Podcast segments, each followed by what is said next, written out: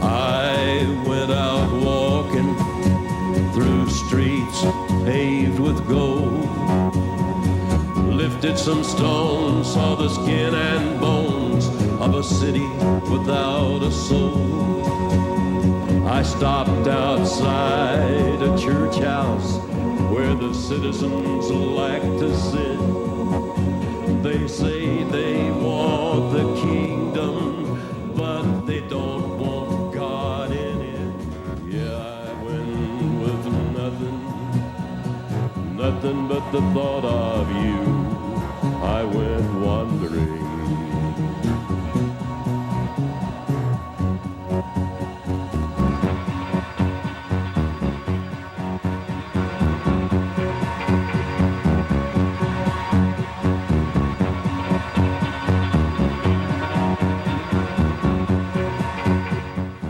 Live from the Mecca of Mormonism, Salt Lake City, Utah. This is Heart of the Matter, where Mormonism meets biblical Christianity face to face.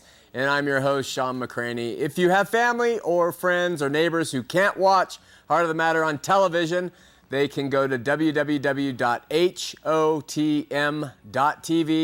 and watch streaming video from anywhere in the world. I Was a Born Again Mormon is available on downloadable PDF form through the internet. All you do is go to www.bornagainmormon.com, click on the Get the Book, and you download it, and you have the copy in your hand within minutes. Doesn't cost you a cent. Uh, we invite you to join us every Sunday to examine the Word of God verse by verse uh, in a never denominational Bible study. Uh, we meet at the University of Utah on Sunday afternoons uh, from 2:30 to 3:30, and then we meet in Logan uh, at Utah State from 7 to 8 p.m. Go to www.calvarycampus.com for more information uh, for times and um directions. I haven't mentioned a great resource for people, and that is www.utlm.org. That's Utah Lighthouse Ministry. And uh, Utah Lighthouse Ministry, uh, Sandra and Gerald Tanner uh, started it. Sandra runs it now as Gerald passed away a year or two ago. And it's a great uh, place for historical, documented uh, history of the LDS Church. Go stop by, see for yourself what they don't tell you. How about a couple of up and coming events? First, on Friday, November 20th, and Saturday, November 21st, I've been invited to speak at Good Shepherd Lutheran Church in Sandy, Utah. At these meetings, I'll be speaking about how to share the gospel of Jesus Christ with your LDS family, friends, and neighbors. Both of those events begin at 7 p.m. If you live in the area, come on over, or even if you don't, and see the great people at Good Shepherd and uh, their heart for the Lord. And then on Saturday morning, November 29th, I'll be a substitute pastor at Sandy Ridge Community Church for a their morning service begins at 11 a.m. Uh, join us and experience Sandy Ridge Community Church. We think that'll be a great time. Finally, this Saturday night we have. Uh, we're going to launch the Gray Generation. It's our third Aletheia Ministry program. We, it's been in uh, concept form for years, literally, and now it's kind of starting to take fruition. So we're going to launch it live, a call-in program for your teenagers. We hope you'll get them to uh, tune in and uh, listen to the things that we're going to have to say about their life in this fallen world. We had quite a bit of response from our atheist viewers and former atheist viewers who were either very pleased or not pleased at all with our approach uh, to speaking to people who did not believe in God. Our purpose was to speak to people who had abandoned their faith because they were burned out on God or religion due to their previous religious experience, typically in Mormonism in this part of the world. There is a huge audience who fits this bill. Our purpose was to get them to consider God as the most logical and reasonable form of faith as opposed to uh, the faith in a non God. Uh, if this not, did not please you, if you were insulted by our methods, um, we really don't care. Uh, our purpose is to uh, do our job in calling people uh, and, and trying to get them to commit their lives to the offer he is constantly giving them. For every 10 emails we've received saying that we, you thought we handled it wrong, we did get one email from someone saying the show caused them to reconsider God as, as the choice for their life. And we consider those uh, numbers a success. This was our desire from the start. Last week, I had a phone conversation. Um, with a man who wondered about my perspectives now that I've been involved in the ministry for a number of years. As a Christian who has never been LDS, he read our book and he's watched many of our shows and was curious about what we have learned, and at this point, um, if we, if I can make some summary statements about the Mormon Christian tension that goes on. He asked me what what is the greatest misunderstanding people have about our ministry, our television programming, and our efforts, and I'd like to share part of my response. Aletheia Ministries is focused on reaching teaching and serving people in the cause and name of Jesus Christ, to reach out to others in his name, to teach others about him, and to serve others as he commanded. Now, it may surprise you, but this uh, RTS, Reach, Teach, and Serve, has been our mission statement from the beginning from the very get go of the ministry. Now, you might notice a few things about this mission statement, and one is that we don't say anything about the Latter day Saints in it. Um, neither do we say anything about any other church or any other religion. Why? Well, we don't truly care initially about what church a person belongs to or what faith they are involved in. That is not our purpose. We try to reach out wherever people are, teach, and then hopefully serve in the name of Jesus Christ. What memberships people have or what place they are going to in the, in, in the early part of the relationship doesn't matter we care about reaching out to all and are well aware that there are many people who are in accepted Christian churches, many people sitting in accepted Christian churches who do not have a relationship with Jesus Christ either. So it's not just for the, for the Latter day Saints. Um, our focus is on individuals and families having a regenerative relationship with Jesus Christ and with Him alone. It just so happens that I was LDS for 40 years. And um, so we speak to the LDS people on this particular program about this relationship and about what prevents them as Mormons from knowing Him. Uh, uh, yes, we go after their histories and their doctrines and their practices, but our bottom line desire and goal is to get any and all to ask themselves, Have I been born again? And if not, why not? And how can I tell? And how come I wonder if I am or not? How come I haven't been able to say, yes, I have? Every now and again, we're blessed with an opportunity to meet a Latter day Saint who actually understands our ministry. I, I did the other day, a guy who's fully into the church, but he understands what we are trying to do. And that's kind of a blessing when people don't come at us and say, all you are is anti Mormon. We're not anti Mormon. We are certainly anti Mormonism, and there's a big difference. And we repeat that every now and then so you know. And um, at the same time, and to me in kind of an even more disturbing way, we face a growing cancer of radical Christian dogmatists who literally make it their business to scrutinize and police the body for anyone they think who acts differently or believes differently than themselves. I mean, these people are fanatically frightening. And to receive Jesus by faith, to experience rebirth, to study and read his word, and to love others as a result of their faith is never enough for these types. Never. They, like many LDS, want total conformity to the way they think, the way they see things, the way they believe. And if you don't conform exactly to how they say it should be done, then you're anathema. And, and let me make my position clear, and this is going to sound radical, but I would rather have remained an active, born again, Bible believing, loving Jesus Mormon than to ever join forces with these mean spirited, narrow minded, petty fanatics who strain at a gnat and swallow a camel. And you know who you are. And with that, let's have a prayer. Lord, we, uh, we love you and need you. And um, we place this show, we place our lives uh, in your hands, and we cannot do anything without you. And hear uh, the sincerity of our hearts. Bless our volunteers. Bless our audience members here in the studio and wherever they are in this state, nation, and world. Uh, help those who are seeking truth and uh, let this be part of their quest. In Jesus' name, amen. We left off two weeks ago uh, with Utah polygamy uh, under fire by the federal government. The year was 1885. LDS president, third president, John Taylor, and his two counselors had to flee the country because of uh, polygamous status. Actually, one fled the country and two fled the area.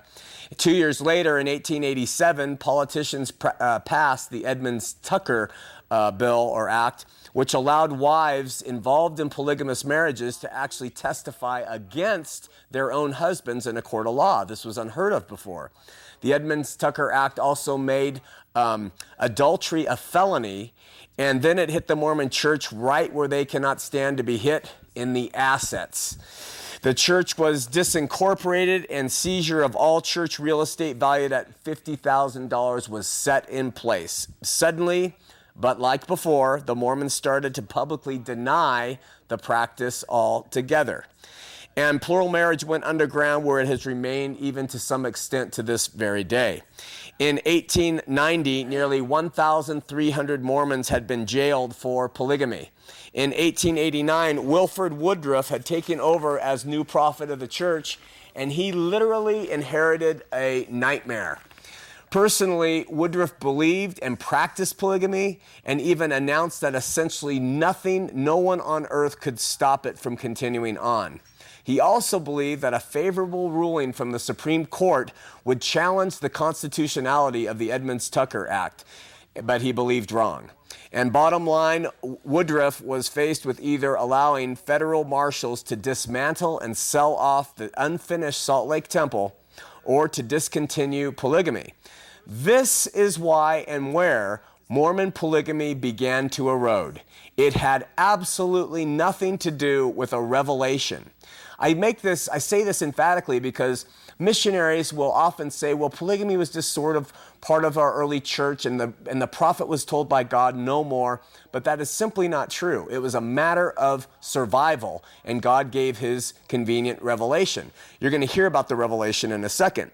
Woodruff, after having on a number of occasions defended the existence of plural marriage and claiming it would never go away, released an official manifesto on September 25th of 1890 which admonished every Mormon to no longer enter into polygamy or into plural marriage. Said Woodruff, quote, Inasmuch as laws have been enacted by Congress forbidding plural marriages, I hereby declare my intention to submit to those laws and to use my influence with the members of the church over which I preside to have them do likewise. End quote. Listen to this again. When LDS people that say polygamy was just a temporary thing and that the stoppage of it was a revelation from God, listen to Wilford Woodruff's words. He says, Inasmuch as laws have been enacted by Congress forbidding plural marriage, I hereby declare my intention to submit to those laws and to use my influence with the members of the church, uh, which I preside, to have them do likewise. Uh, author Richard Abanes points out in his book, One Nation Under Gods, that the revelation differed dramatically from other revelations that have ever been given to the LDS, and he lists the following differences as to why. He says, Before it was issued, this so called revelation was written, rewritten, edited, and re edited many times behind closed doors by various persons ranging from Mormon politicians to LDS apostles to non Mormon legal advisors. Also, it was addressed to whom it may concern, a decidedly secular phrase that failed to hold the authority of Thus saith the Lord declaration that other revelations supposedly had. It was publicly issued as a press release from Washington by Utah delegate Congressman John T. Caine rather than being presented to the congregation by church authorities at a church conference, which was how other revelations had always been presented. It was not signed by the LDS Church First Presidency, but was only signed by Wilford Woodruff. uh, hence the first person. Uh, uh, how he alluded to himself as I will do, I will do, I will do this, I will do this. Not, thus saith the Lord, not the church, not we, but I. Woodruff carefully worded the manifesto to, receive, to read, I now publicly declare that my advice to the LDS is to refrain from contracting any marriage forbidden by law in the land, which meant that the entire declaration was Woodruff's personal advice rather than a commandment from God. Thus, a sort of theological loophole was given for disobedience. The point Mormonism head prophet, seer, and revelator Wilford Woodruff issued a statement that would appease federal officers and the Supreme Court so that the liquidation of LDS assets would cease and their petition for statehood would be granted. But in the end, faithful Latter day Saints continued to practice polygamy with the actual illegal marriages being secretly performed by leading members of the church, including Wilford Woodruff, who issued the manifesto in 1890. Lying either to bring about a greater good or to protect the image of the church, has always been an acceptable practice in Mormonism. It was the foundation of lies from the top upon which the religion was built. Even the missionaries today, in most cases, thinking that they have a right to withhold information to seeking investigators, will, for the good of the cause, not reveal all that the investigator would want to know before they join the church. Most members do the same thing. Now, I want you to know, I've said this before. I personally have no problem with a church that says we worship the tuft of hair on a goat's chin. Let it save us. Halabadahanaha. I don't care. Let them alone. I'll try to teach them Jesus. I'll share them Jesus. But if I ask them, what do you worship? And they say, the tuft on a goat's chin, I'll say, well, are you sure you want to worship that? Yes, we do. Fine and dandy. The problem I have with Mormonism is it lies to you. That's the problem. And it continues to be deceptive.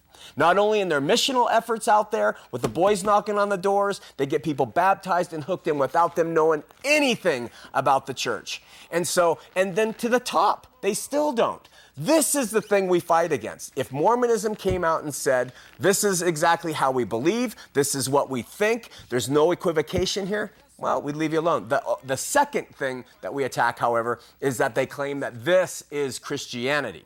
Those two points are what we go after. While the facts today proved absolutely contrary, Wilford Woodruff then openly swore in court that polygamous men were to only live with one wife and that polygamy was prohibited. Listen to an extract from Wilford Woodruff's testimony in, a, in, the Supreme Court when he testified. Tell me, can you hear the wordsmithing going on? Listen to what he says and then listen to the facts. He writes, the U.S. In, asks, state whether or not it would be contrary to the law of the church for any member of the church to enter into or contract a plural marriage. Wilford Woodruff said it would be contrary to the laws of the church. What would be the ten- penalty? Woodruff said any person entering into plural marriage after that date of 1890 when he issued this manifesto would be liable to become excommunicated from the church. U.S. asked, Do you understand that that language was to be expanded and to include a further statement of living or associating in plural marriage by those already in the status? What that question is is saying, listen, do you understand that people who already have polygamous wives cannot continue in that? That they have to live with only one wife? Woodruff said, Yes, sir. I intended the proclamation to cover the ground, to keep the laws, to obey the law myself, and expected the people to obey the law. U.S. Was the manifesto intended to apply to the church everywhere? Yes, sir, said Woodruff. U.S. In every nation and every country? Woodruff. Yes, sir, as far as I had any knowledge in the matter. U.S. In places outside the United States as well as within the United States? Woodruff. Yes, sir. We are given no liberties for entering into, into that anywhere. U.S. unlawful cohabitation, as it is named and spoken of, should also stop, as well as future polygamous marriages? Yes, sir, that has been the intention. And that has been your views and explanation of it, the U.S. asks? Yes, sir, that has been my view. D. Michael Quinn writes in his examination, he's a great historian of LDS uh, information, writes, quote, Wilford Woodruff performed, personally performed seven new plural marriages to be performed in Mexico. He also approved polygamous marriages for a couple of Mexican residents as early as 1891, which is a year after he issued the manifesto. He delegated George Q. Cannon, his first counselor, to give approval for plural marriages from 1892 to 1898. That approval was in the form of written letters. Woodruff himself married a new plural wife in 1897, seven years after he said the manifesto said it would not be done, and after he testified to the U.S. Senate that there would be no more polygamy, period, done, ended, over. Yes, sir, liar, liar, liar. He's a liar. He's a liar just like Brigham Young was a liar. He's a liar just like Joseph Smith was a liar. They all this the church was built on a foundation of deception. I don't know about John Taylor. I haven't found the deceptions of him if he has them, but those other guys all lied and so did the future presidents which we're going to see. My friends, there's no easy way to put it except it's built on a foundation of lies, and you want to continue to follow it. Do you think they're telling you the truth now? The same fruit exists. Abraham Cannon wrote in his journal that Wilford Woodruff told his apostles that he was in such a position on the witness stand that he could not answer other than the way he did, end quote. That is, in the, that is in the journal of the apostles' records when they had a meeting about it. He said, I was on the stand, I couldn't say anything but what I did. Another lie. Back in 1811, Apostle Matthew Cowley said in a statement before the Council of the Twelve, quote, I have always been taught that when the brethren were in a tight place, that would, it, would, it would not be amiss to lie to help them out. One of the first presidents of the church made the statement some years ago that he would, quote, lie like hell to help his brethren.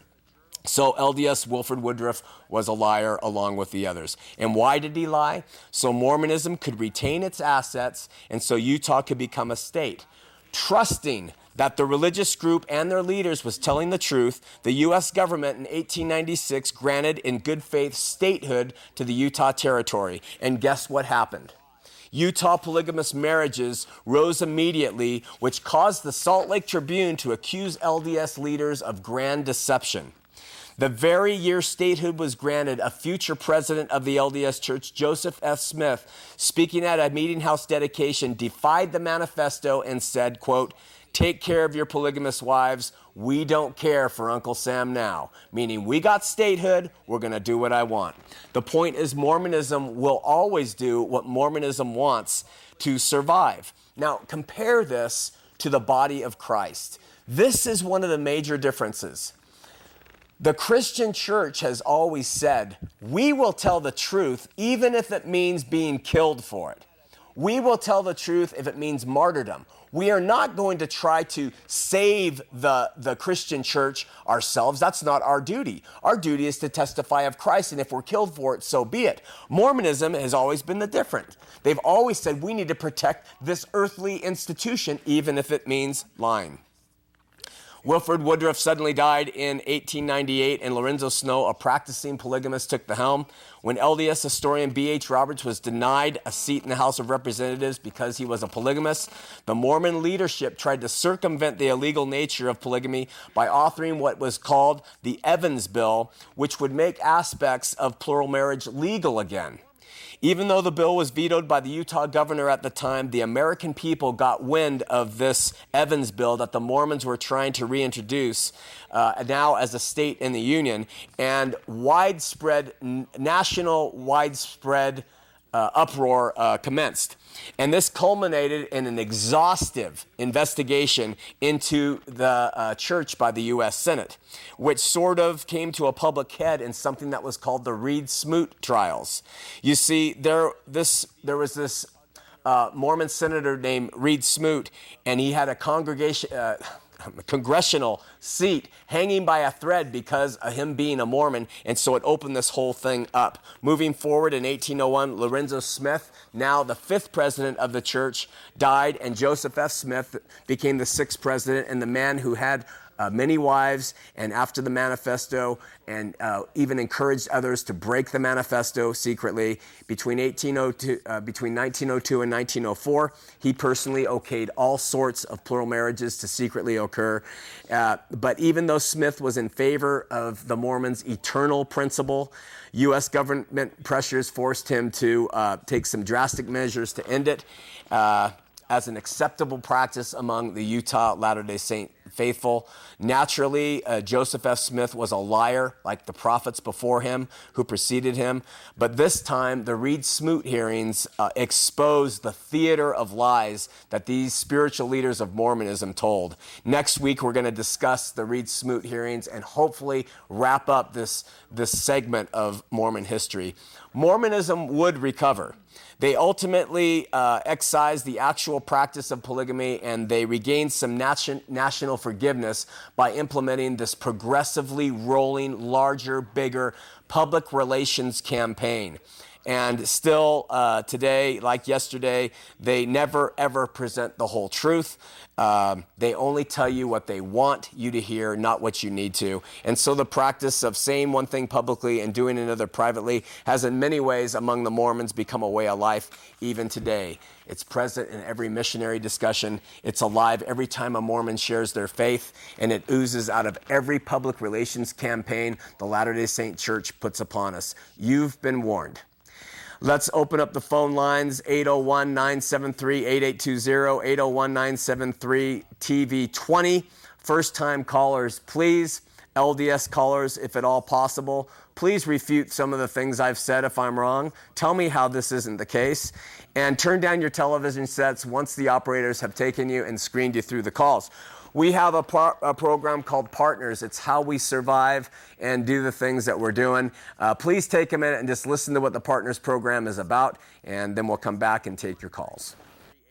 Hi, I'm Shawn McCraney with Aletheia Ministry, producer of Heart of the Matter. We exist solely on the support of those who appreciate our efforts at reaching others with the saving message from Jesus Christ.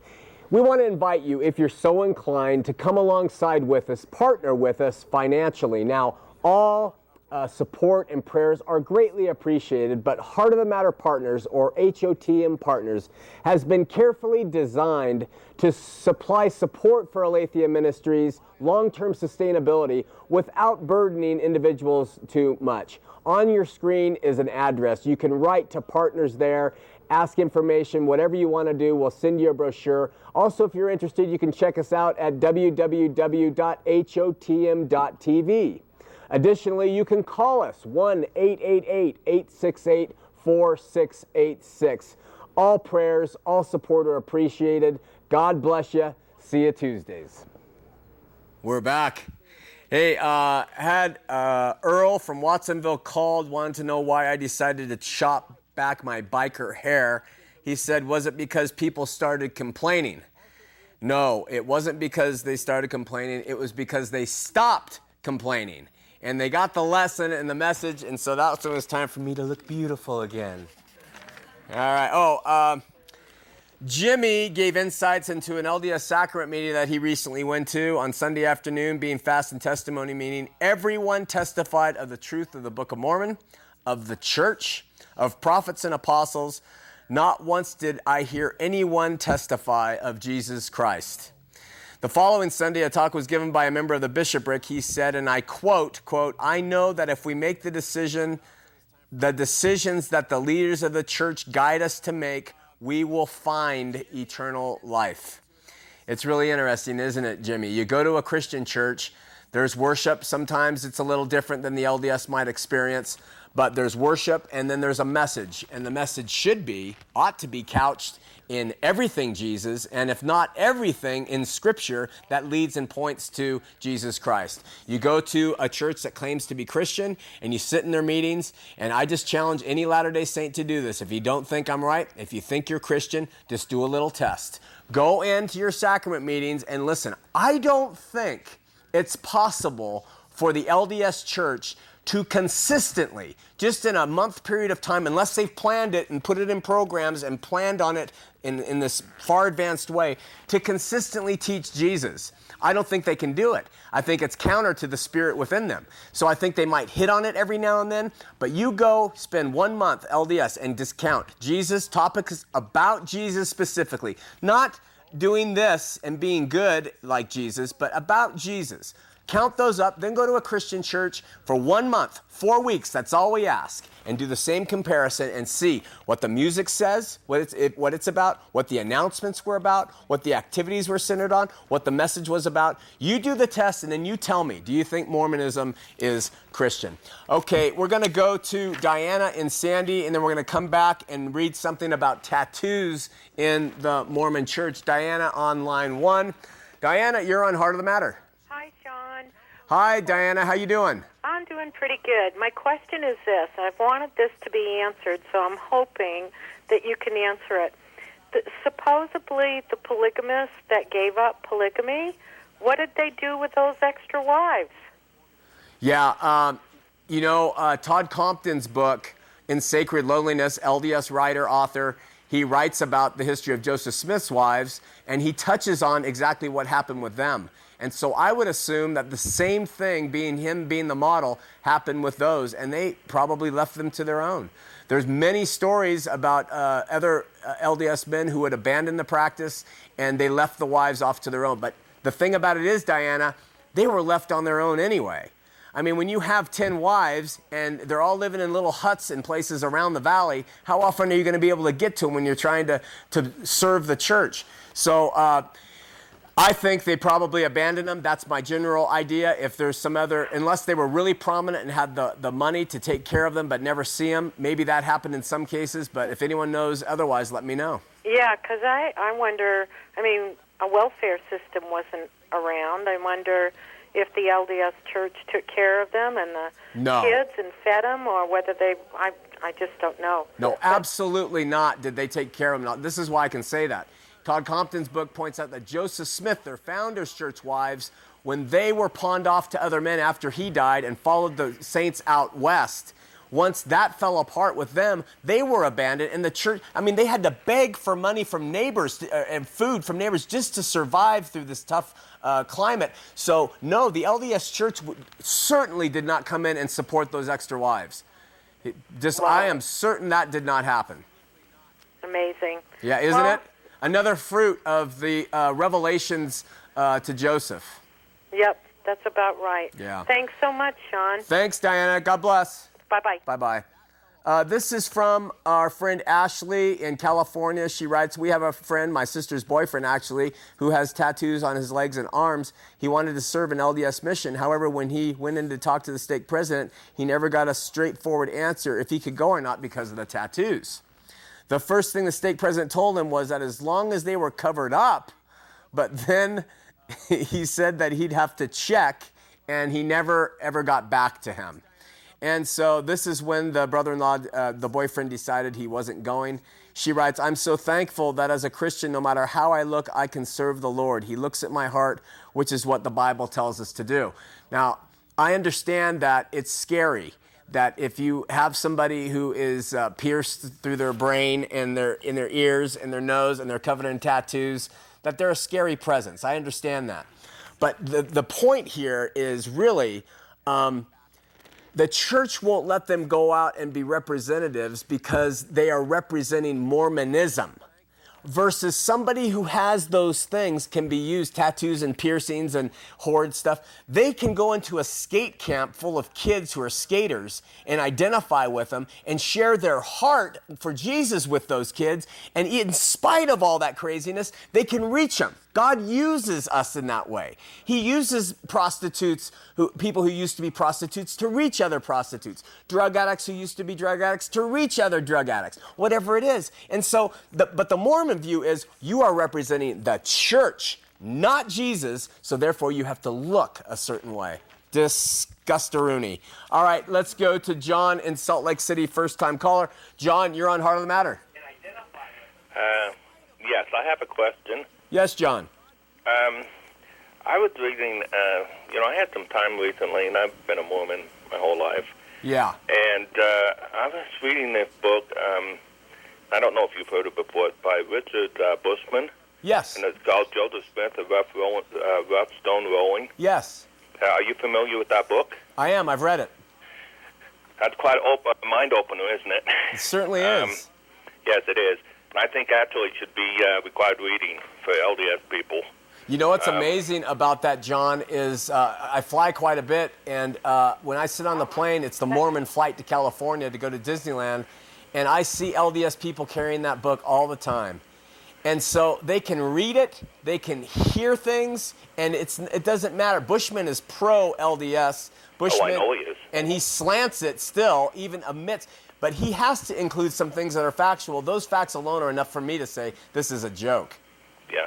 Well, I, I the the one thing that the, the that uh, I couldn't believe was when they were talking about the, the papyrus um, that they had. Uh, what was that on? Um, Yeah, the the Book of Abraham Yeah, papyrus.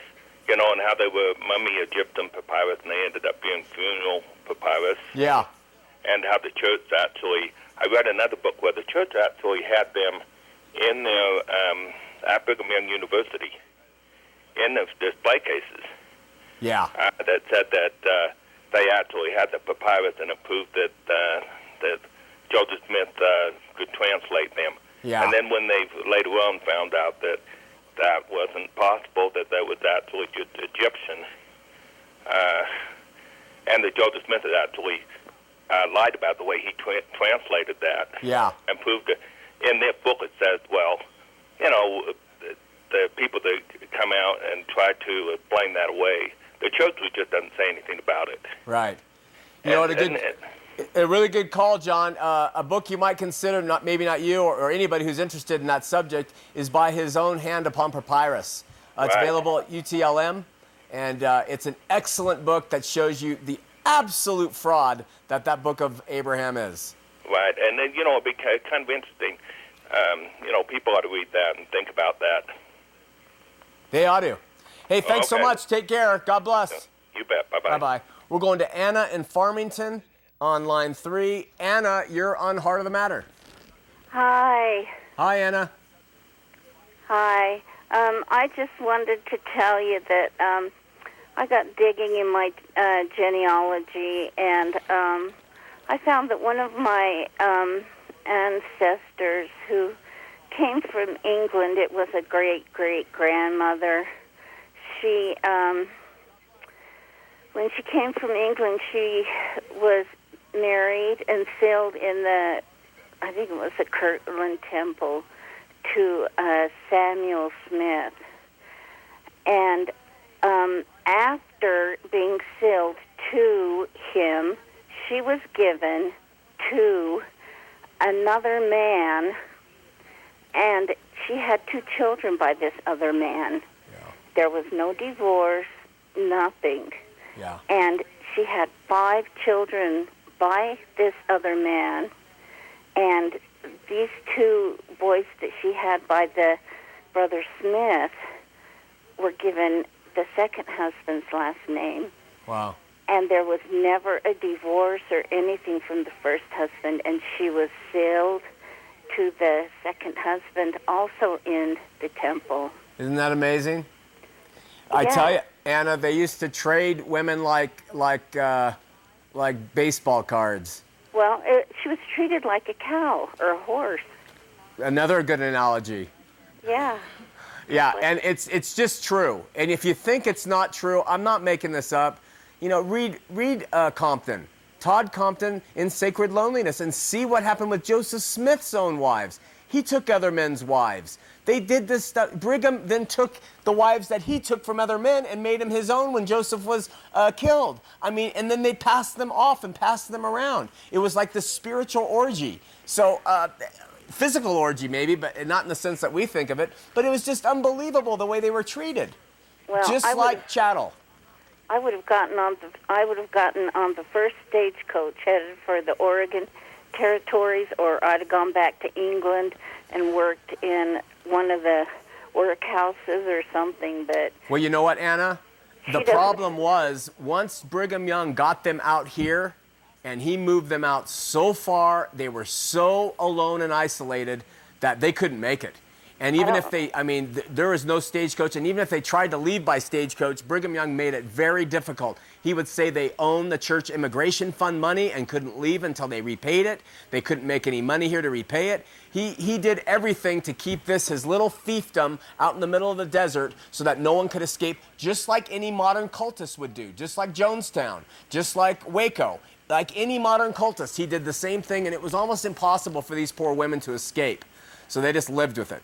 What a horrifying life. I've seen pictures of her, and she has the the most downtrodden, beat down look on her face. And her her father was a barrister for the, you know, the, Wow. in the Queen's Court. Wow. What a shame. What a tragedy. Thank you so much for that call. Really appreciate it, Anna. Okay, thank you. God bless you. Bye bye. Okay, bye bye. We're going to Scott in Boise. Scott, you're on Heart of the Matter. Hi, Shawn. How you doing? I'm doing well. How are you? Pretty good. Uh, we read the book uh, "No One Knows My Life." I think uh, No man knows my history. history. That was it. Yeah. And then, and uh, I always had a question, and you kind of touched on it last week about if I always thought uh, after reading that that Joseph Smith used a searing, searing stone to uh, to get each letter of every word uh, div- from divinely from God. And so my question was always, well, if it was if it was that way, how could they the Mormons explain that the Book of Mormon has changed over the years? Well, you said that he did that uh, up to a certain point, and then he just kind of started downloading uh, pages and pages or something. But is there part of the Book of Mormon that still would have been um, done uh, letter by letter? And then, and if so, how would they explain that that part of the book has, has changed over the years?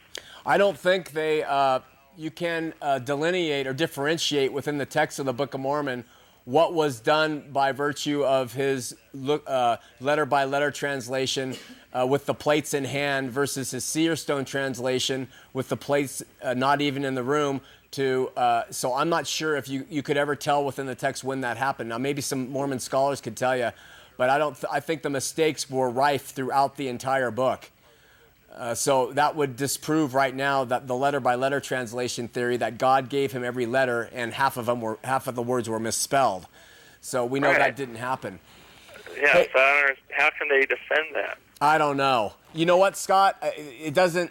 I don't know, but it's a good point, and I hope it's getting other viewers to think. How could you defend that if God gave them the, the direct translation, or He had the word scroll before His eyes? How come there are so many uh, literary and even spelling and punctuation and grammatical errors in that? Um, Right. You know what's happening right now, and I'm going to find out more about this. Someone told me about it Sunday night. Is there is a scholar at Stanford University who has taken the writings of Oliver Cowdery, who was a cohort tra- uh, scribe for Joseph Smith, the writings of Sidney Rigdon, and the writings of some other uh, authors and people around that time, and put them in a computer. Then he also entered the writings of the Book of Mormon and the writings of the Doctrine and Covenants, and he proposed this paper recently that said most of the Book of Mormon and most of the Doctrine and Covenants were not from Joseph Smith's hand at all. They were from Oliver Cowdery and Sidney Rigdon and other people that probably gave him the stuff to say. He was like the front man. He was the guy up front doing it and saying it, but they were the minds behind the whole thing from the beginning. It's a theory, but we're going to investigate and see if it holds any water. Uh, That'll be great. Thanks. Thanks, Scott. Great call. All right, take care. Take care. Bye bye. We're going to Beth in Taylorsville on line one. Beth, you're on Heart of the Matter. Beth? Hello, Shawn. Hi, Beth. You're on the air. Okay, um, I have a question, but I'd like to say a little bit about myself if I could. I was uh, LDS. I was born into LDS, uh, and uh, I never had a Book of Mormon or a Bible or anything until I was 33 years old. And uh, I sent away for pamphlets, and I listened to speakers like Oral Roberts and Billy Graham. And I went to different kinds of churches, and I never did understand the LDS church. I wasn't a, a good member. Uh Um, and my sister and I. Uh, well, this is a question I have. Um, my sister, I was uh, listening in one evening, and uh, somebody called in and wanted to know if, if Jesus was uh, practicing polygamy Oh, when he was on the earth. yeah, we have we, correct. we have some great quotes. I don't have them with me from uh, LDS apostles. I think Brigham Young too, if memory serves, but definitely apostles who said that absolutely. Yes, that Mary and Martha were two of his wives. And uh, it was He, he did absolutely. practice polygamy. Yes, that he practiced polygamy, yes. Yeah, I can hardly hear you, but um, my sister and I almost got in a fight because she said Shawn would never say anything like that, and I said I, I'm positive he said that. He said that. Uh, Yeah. It, he, you you said uh, your exact words were, "It could have been." So Oh, I no, no, no, no, no. Oh, wait, wait. Let me clear this matter up. We're I- absolute Christians. No, no, no, wait. Beth, Yes. I do not believe that Jesus was a polygamist. I do not believe Jesus was married. I do not believe anything. I am just reporting what the LDS have said in the past. Uh huh. Is that clear?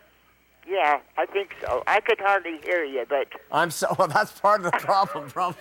yeah. Okay, Thank well, you. we I- love this show very much. Oh, uh, thank you so much, Beth. Well, I hope that clears it up. I hope so too. Thank you. Maybe my sister was listening. Okay, too. bye. Thank you. Oh boy, that's wild. We're going to Patty in Tooele. Patty's a first-time caller. Patty, you're on Heart of the Matter. Thank you. Um, I was like I was telling the woman that I talked to just a minute ago. I found I came across an old book, a priesthood book, um, for for the seminary class, I believe, and I come across a chapter about the welfare plan. In in 1831, it says here that you. I'll, I'll read it to you out loud, okay? Okay. The provision of the law of the consecration was, Thou will remember the poor and, and consecrate all your properties for their support. And it goes on to say, as you go further down, that that the property was to be laid at the bishop's feet. And then they would be deeded back property, just a- enough for their, their families and them. And if they quit the church, they can keep that property, but they lose everything. Yeah. You know, my that's that's my point. And I don't know if they're still doing it to this day, but in my opinion, that's how they got rich.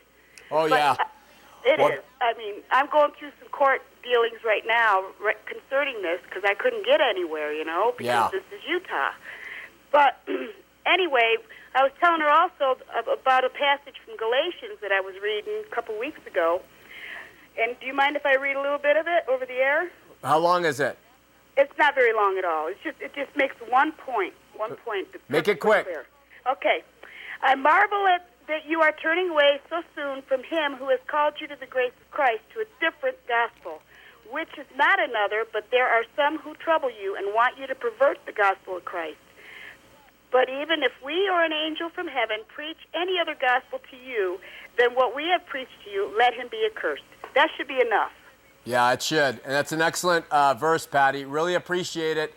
Thank you so much. Thank you. God bless. Bye bye.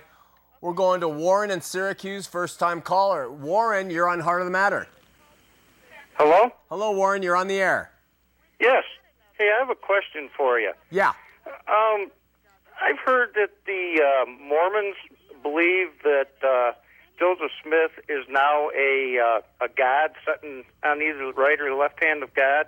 Is this true? Uh, they don't say right or left hand, but they, they do. There are quotes that talk about him being a god. Brigham Young said, You have to pass by him uh, to enter into the celestial kingdom. They have a song that says that Joseph Smith is now mingling with gods. He now plans for his brethren. Okay. So that kind of puts him in that seat. All right. And if that's the case, why do they still worship him as a man? Yeah, well, they, they say they don't. Uh, and and and I, I got to be careful here so that I don't let the LDS viewers come in and attack me for something that I say wrong. Worship worship is an interesting word. They don't worship him in terms of uh, oh hail hail worship, but they don't worship Jesus that way either.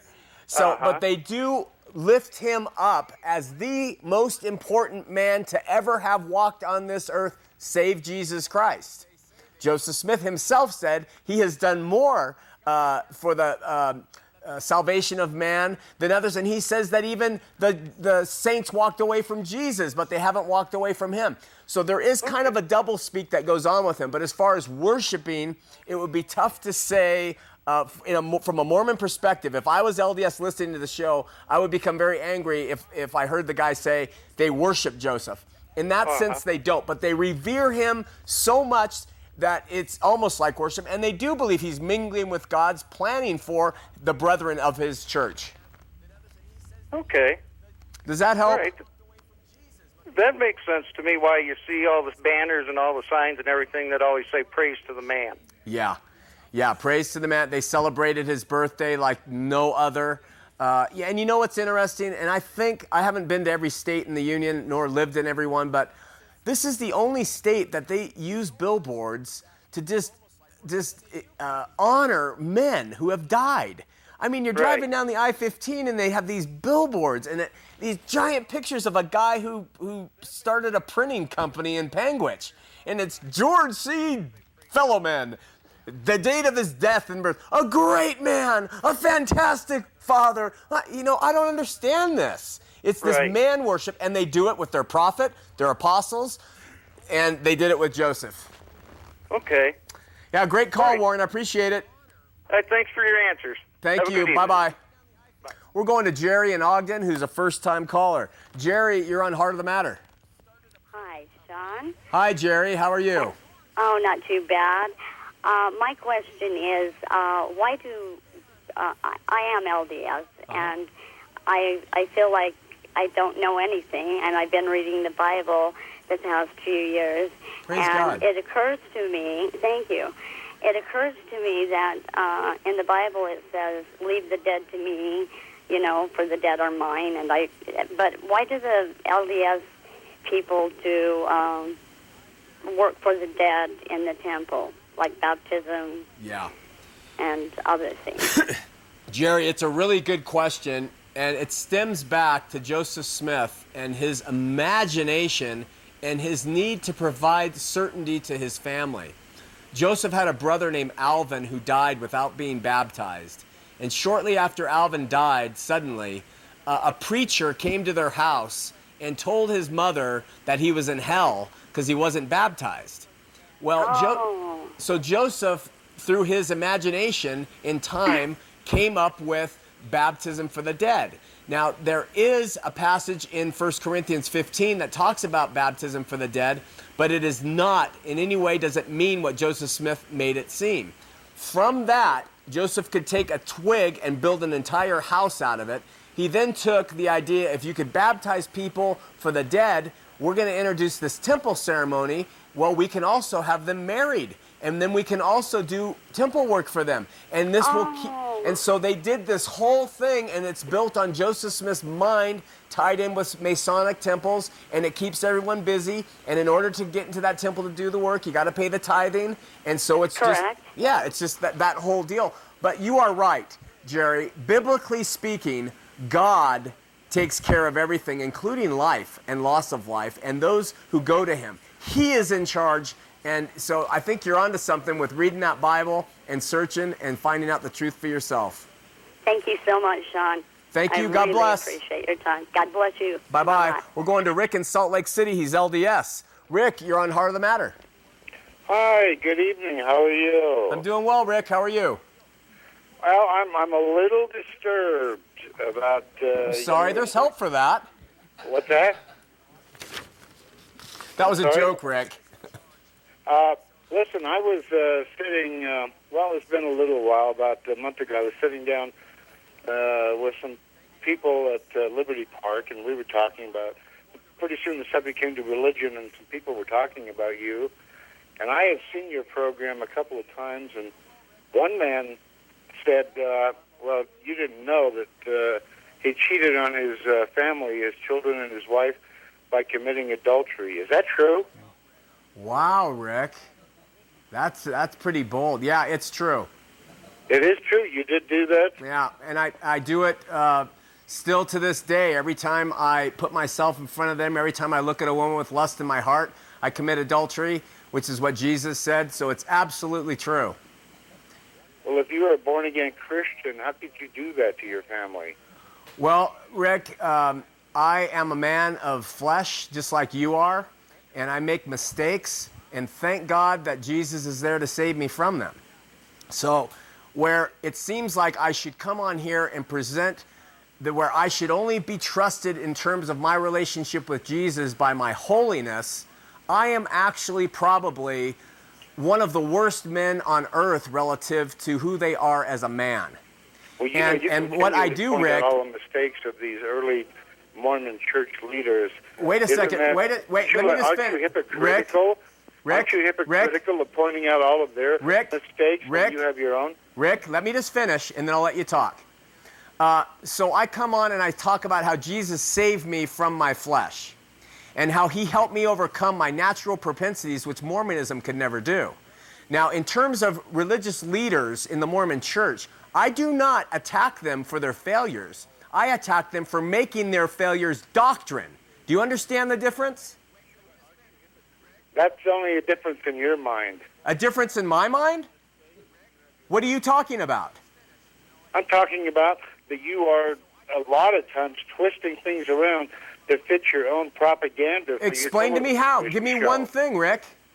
Huh? Give me one thing that you're talking about instead of speaking generally. Give me Everything, everything that you Give do, me one. you point out the failures of the leaders and of these people when they were struggling to come to the West and when they were trying to fight off all the people, the adversaries that were killing them left and right, and you're pointing out all you're such a hypocrite. But Rick, again, Such give me an, your own Rick, failures, and you're pointing out the failures of all these other people. Rick, I point out their failures relative to Mormon doctrine. Okay, not as as regular people. I'm surrounded by people who have failures. I'm a person who has failures. You're a person who has failures. I don't blame Joseph Smith because he had failures. I blame Joseph Smith when he said that God said it's okay to take a 14 year old girl and make her his wife. Are there failures in Christianity along the I just admitted there Christ? are, but they're not when it comes to doctrine. There's the difference, Rick. You follow a religion. No, nothing. What a minute. Constantinople changed everything in 329 AD. He didn't change scripture. He didn't change scripture. Huh? He didn't change scripture. The hell he didn't. He changed everything to fit his needs because he wanted to control The what he Roman didn't? Empire. The what he didn't? The Holy Roman Empire. He wanted to control He didn't all these change- different factions of Christianity. He did not change Going- scripture. They were going in different directions. Rick? And he changed everything and made it uniform. And oh. then along the way, it changed again and again. So you you think you think Con, you think Constantine was this terrible guy that all the Christians we follow Constantine, but you're going to follow he's- these guys who took 14-year-old wives? He's the first in a long line of people who changed things to fit their And so you agenda. continue to trust men? He what? You continue to trust men knowing that guys like Constantine were out there? That's why I'm calling you because I don't trust you. I don't want you to trust me. I want you to trust the Lord. You trust you trust all your leaders. I don't want you to You're- trust me.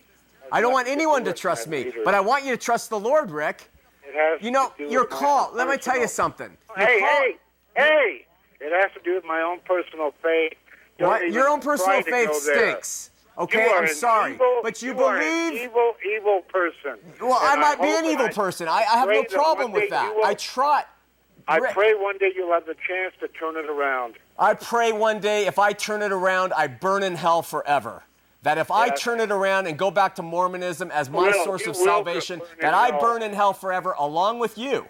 You'll go to the lowest kingdom. I know that. Well, you know what, my friend? You have not brought anything substantive to this table. All you've All right. brought is ad hominem attacks. I shouldn't Bring- pearls Rick. swine. Bring something substantive to the table if you're going to attack me. Because right now it's just against the man. Give me something else, Rick. Okay, we are out of time. And uh, boy, that was a nice ending call. I wish you would have called at the beginning. LDS call at the beginning next week. Come back and join us here on Heart of the Matter.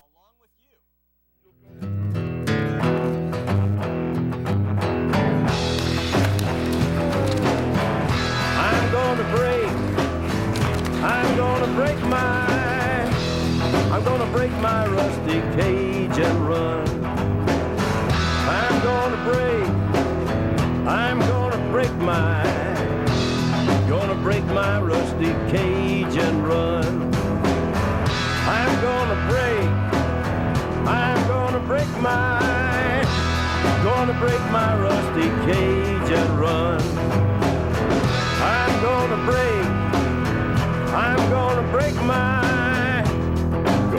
My, rusty cage